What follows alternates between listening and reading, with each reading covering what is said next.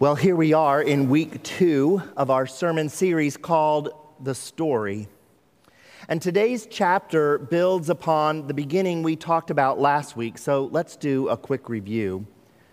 You'll remember that God created the universe and everything in it. He created Adam and Eve and wanted nothing more than to live in a deep and personal relationship with them. Yet they disobeyed God, and sin entered the world.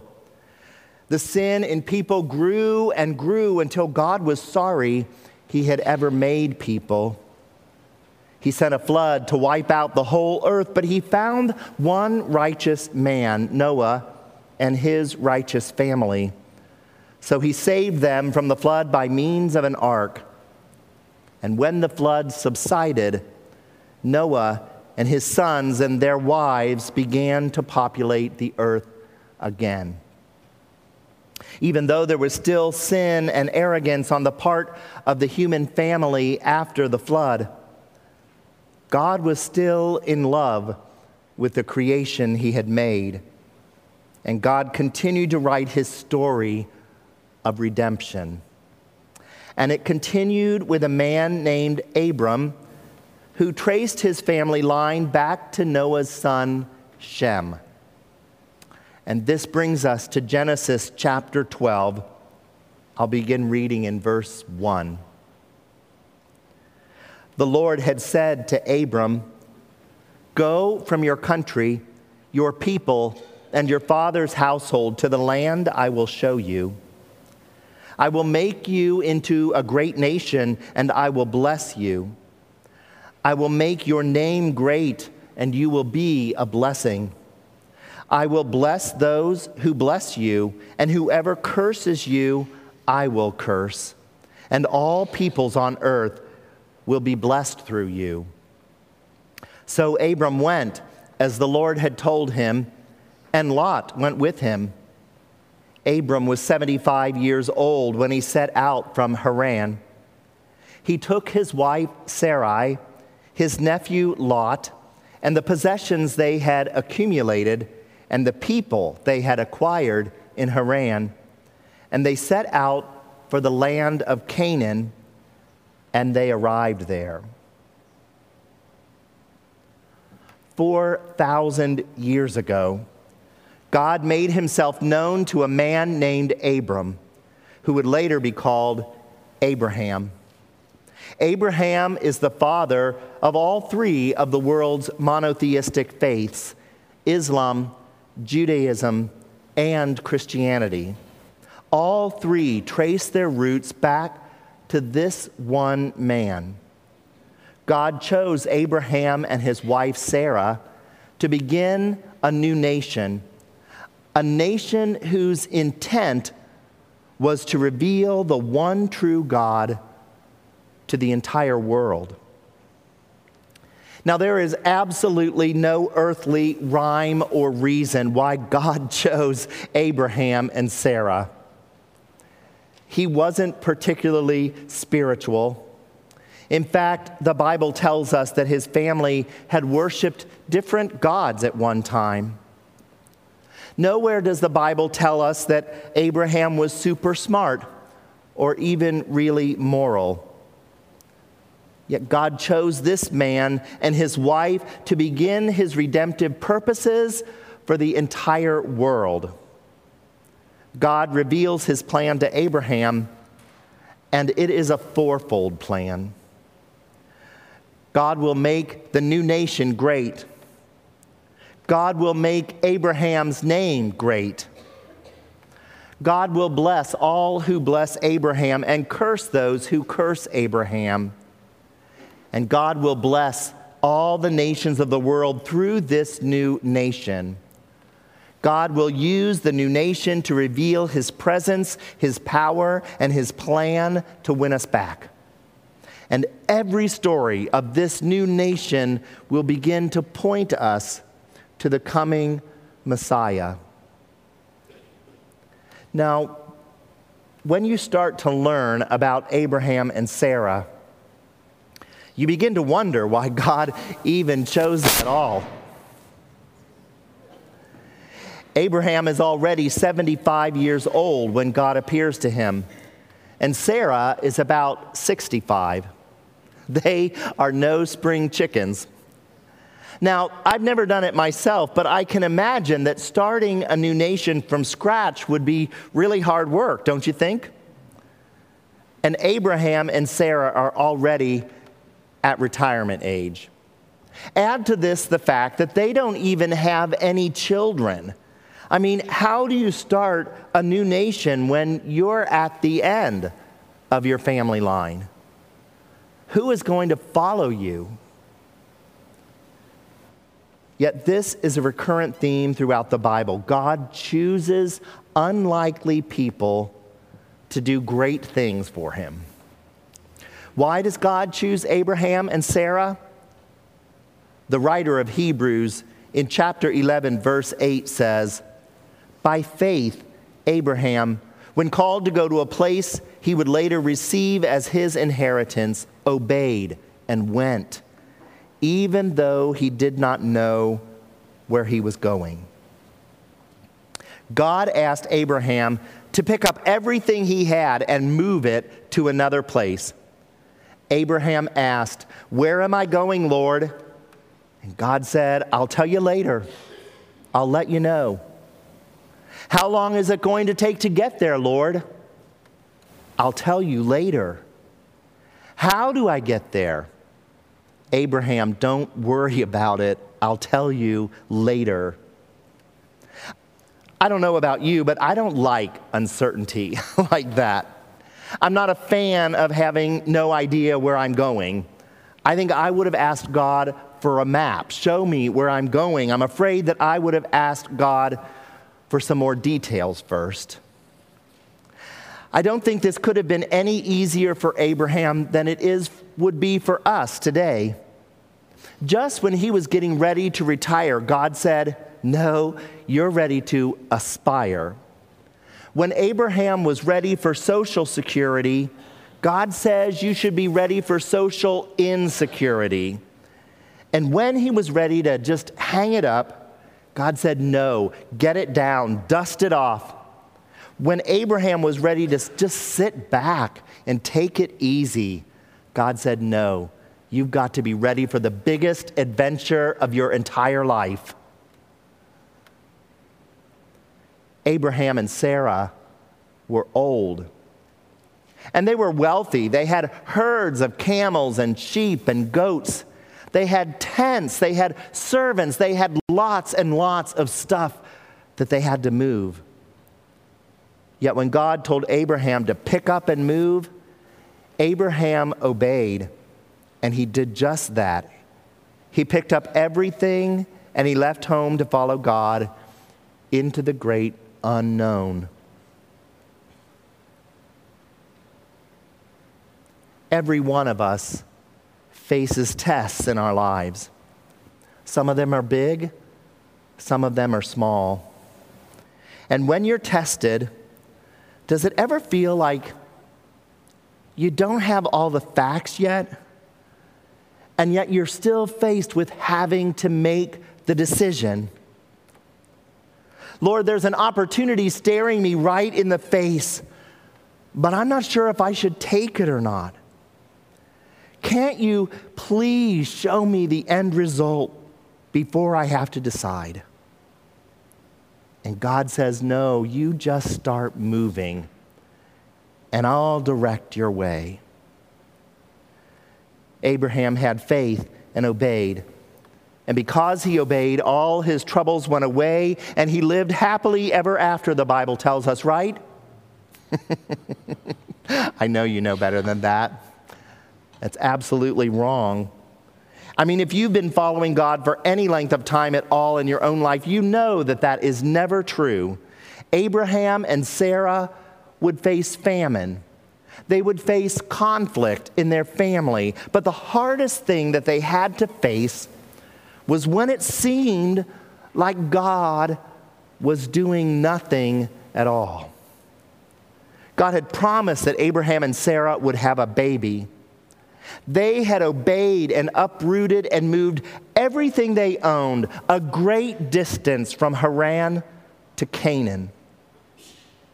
And now, 24 years later, 24 years later, nothing. They had to have been wondering when, God? When are you going to come through on your promise? I think it's a lot easier to endure something if you know that there's an end in sight. The hardest tests in life are the ones when you don't know if they're ever going to end or not. That is really hard.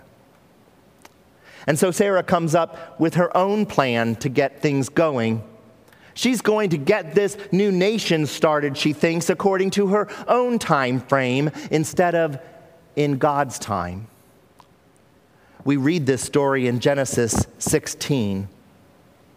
Now, Sarai, Abram's wife, had borne him no children, but she had an Egyptian slave named Hagar. So she said to Abram, The Lord has kept me from having children. Go sleep with my slave. Perhaps I can build a family through her. Abram agreed to what Sarai said. Now, to us, this sounds like a strange and terrible idea. and it certainly didn't work out great for them, as we will see. But the custom of producing heirs when a woman was childless through a female servant was not uncommon back in those times. But the real issue here is that Abraham and Sarah are trying to take things into their own hands. They don't trust God's timing. They get tired of waiting. They go, grow tired of asking when. And so, nine months later, Ishmael was born to Hagar, Sarah's servant woman. But instead of solving a problem, it created new problems jealousy, anger. You see, this wasn't God's plan. Abraham and Sarah needed to learn that God has his own timetable and that it doesn't do any good to try and force something to happen. We struggle with tests like these too, don't we? Some of you might be going through a when test right now. God, when are things going to finally get better for me? When am I going to meet the right person whom you have for me to marry? When am I going to have a baby? When will I ever get my health back? When are you going to answer my prayer? When will I see the end of my money worries? When are you going to help with my children? When? In addition to the when test, we are also often faced with the how test. How, God? How will this happen? This is irrational. This doesn't make any sense. We find the answer to the how test in the book of Hebrews. Hebrews 11 11 says, And by faith, even Sarah, who was past childbearing age, was enabled to bear children because she considered him faithful who had made the promise. It was by faith. Abraham and Sarah chose to believe God's promise. Even when the end was not in sight, they put their faith in God. They chose to have faith in God despite all the obstacles, despite all the questions. And in return, God counted it to them as righteousness. In Genesis 15 16, it says, Abraham believed the Lord, and he credited it to him as righteousness. They believed God, and God gave them the gift of right standing in his sight. And it wasn't because of anything they had done, because they hadn't done anything except to believe God's promise about the future. And with all the questions they must have had, they made a choice to simply put their trust in God's promise. And faith has been the way to please God ever since. God comes to men and women on his own terms. And the relationship, the very personal relationship between God and us, is always like that on God's terms. And we shouldn't expect anything less from God. I mean, if God is all powerful and all knowing, and if God created the entire universe, if God is so big and above all, yet at the same time knows all about you, your fears, your dreams, your heart, your sins, even the number of hairs on your head. And in all of these attributes of God, he still longs for nothing more than to be in a good and right and personal and loving and deep relationship with you then don't you think he has the right to do it solely on his terms? God did keep his promise to Abraham and Sarah, and he did it on his own terms. One day, three divine visitors show up outside Abraham's tent. Abraham sees them and he runs to greet them and he offers them his very best hospitality and they ask Abraham a question Where is Sarah, your wife? Abraham replied, In the tent. Then one of the men said, About this time next year I will return, and your wife Sarah will have a son. Sarah had been listening from inside the tent, and at the sound of this man's words, she laughed. I mean, wouldn't you? Sarah was 90 years old by this time. I'd be thinking, how are you going to do this, God? And at this point, the writer lets us know that one of the visitors is the Lord. And the Lord asks Abraham, Why did Sarah laugh? Is anything too hard for the Lord? Sarah who still heard all of this, was afraid, and so she lied and she said, I didn't laugh. But he said, Yes, you did laugh. You know, it doesn't do any good to lie to God, right? He knows all about you, He knows your innermost thoughts. Sarah couldn't tell God that she didn't laugh because He already knew that she had laughed. And God asks each one of us that very same question Is anything too hard for the Lord? Because once you believe in God and all the things that God has done, nothing else is too hard to believe. One year later, Sarah did give birth, and they named the baby Isaac, which means he laughs. It's the perfect name, isn't it? Because this child had brought laughter and joy to Sarah in her old age. And I'll bet many of her friends and family laughed right along with her in her joy. But God wasn't finished with Abraham yet. There is still the biggest test of all left. And it's going to shake Abraham to the very core of his being we read about this great test in Genesis 22. Sometime later, God tested Abraham.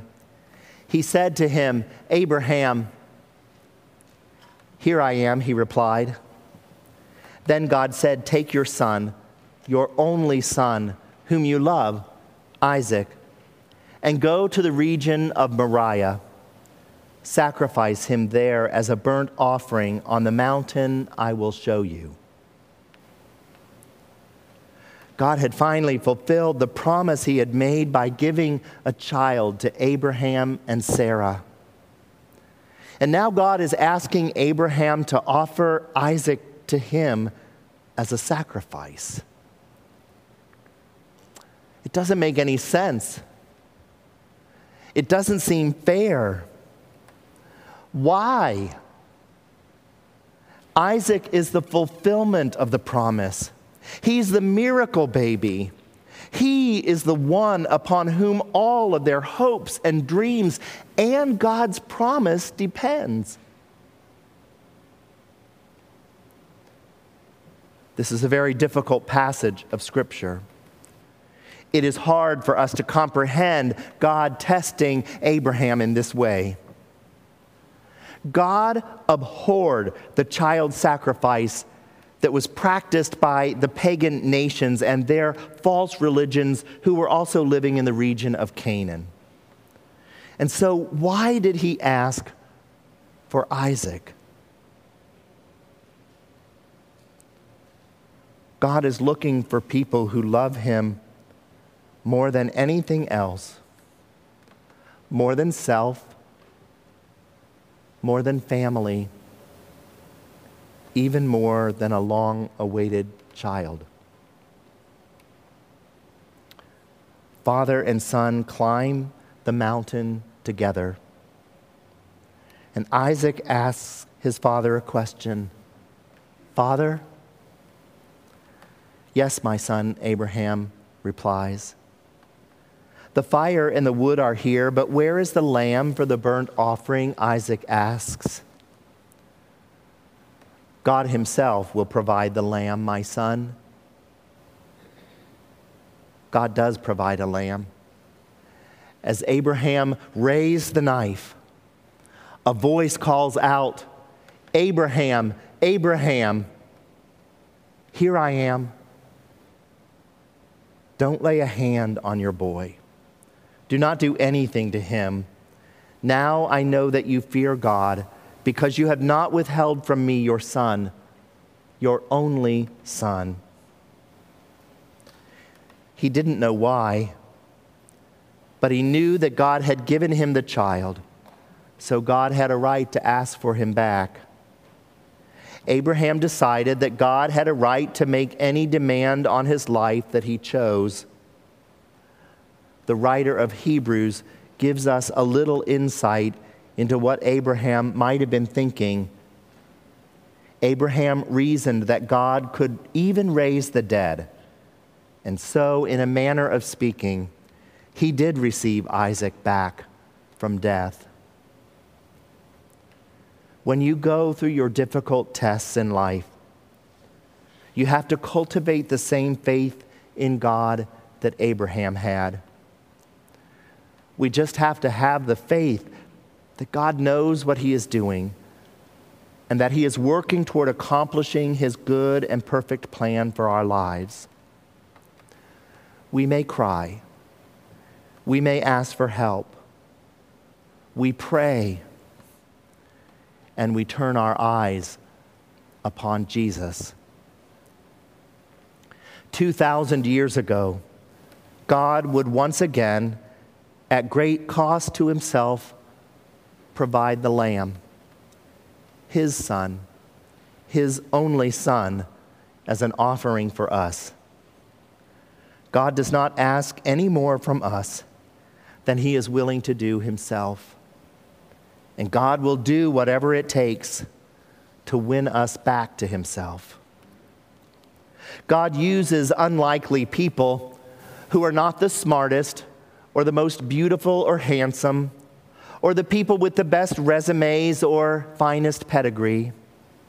God picks people you and I wouldn't necessarily select to take part in His story. In fact, sometimes we are shocked by who plays the starring roles in God's story. Unlike the way we do business, God taps people not merely because of their abilities, but because of their availability. God searches for people who are open to be used by Him. You might not think that an 18th century non religious slave trader by the name of John Newton would write one of modern day Christendom's most beloved hymns. That he would have a conversion experience, quit the slave trade, and actively work toward abolition of slavery.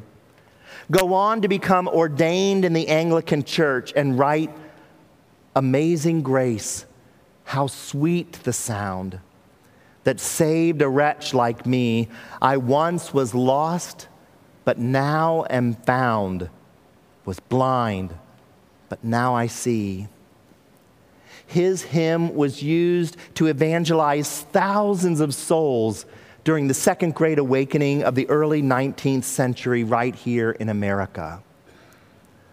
Or you might remember Corrie ten Boom, a young woman from the Netherlands, the daughter of a watchmaker, who was used and a part of the Nazi resistance movement during the occupation of Holland. She hid Jews and the mentally disabled so as to protect them from being sent to the concentration camps. She herself eventually was captured and she was sent to a camp where she was tortured, but she made it out alive. And after the war, she continued to work for healing and restoration, even forgiving one of her torturers from the Ravensbrück camp. We all must be ready to be used by God for the redemption of the world. God uses ordinary people like you and like me. He chooses regular people who are willing to be used by Him so that there can be no doubt in anyone's mind that it is God who is doing the work of redemption. You see, God weaves a thread of grace and love through every chapter of the story that He is writing. And there is a chapter of the story with your name on it.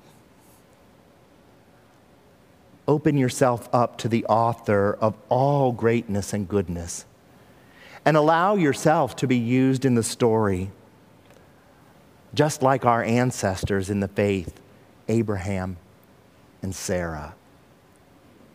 Will you pray with me? oh God, we thank you for the story of redemption from Genesis to Revelation, and for our forefathers and mothers in the faith, Abraham and Sarah, through whom you built a great nation, and through whom you sent prophets, and eventually the Messiah, even Jesus, our Lord and our Savior. God, your story has gone on from that day down to our day, and it will continue forever until you return. Use us, your faithful ones, unworthy as we are, limited as we are, to show your limitless grace and worthiness to the world. Draw the people to us. Send us forth from this place to tell your great story until all people know of your great worth and your goodness. We pray through Jesus Christ our Lord. Amen.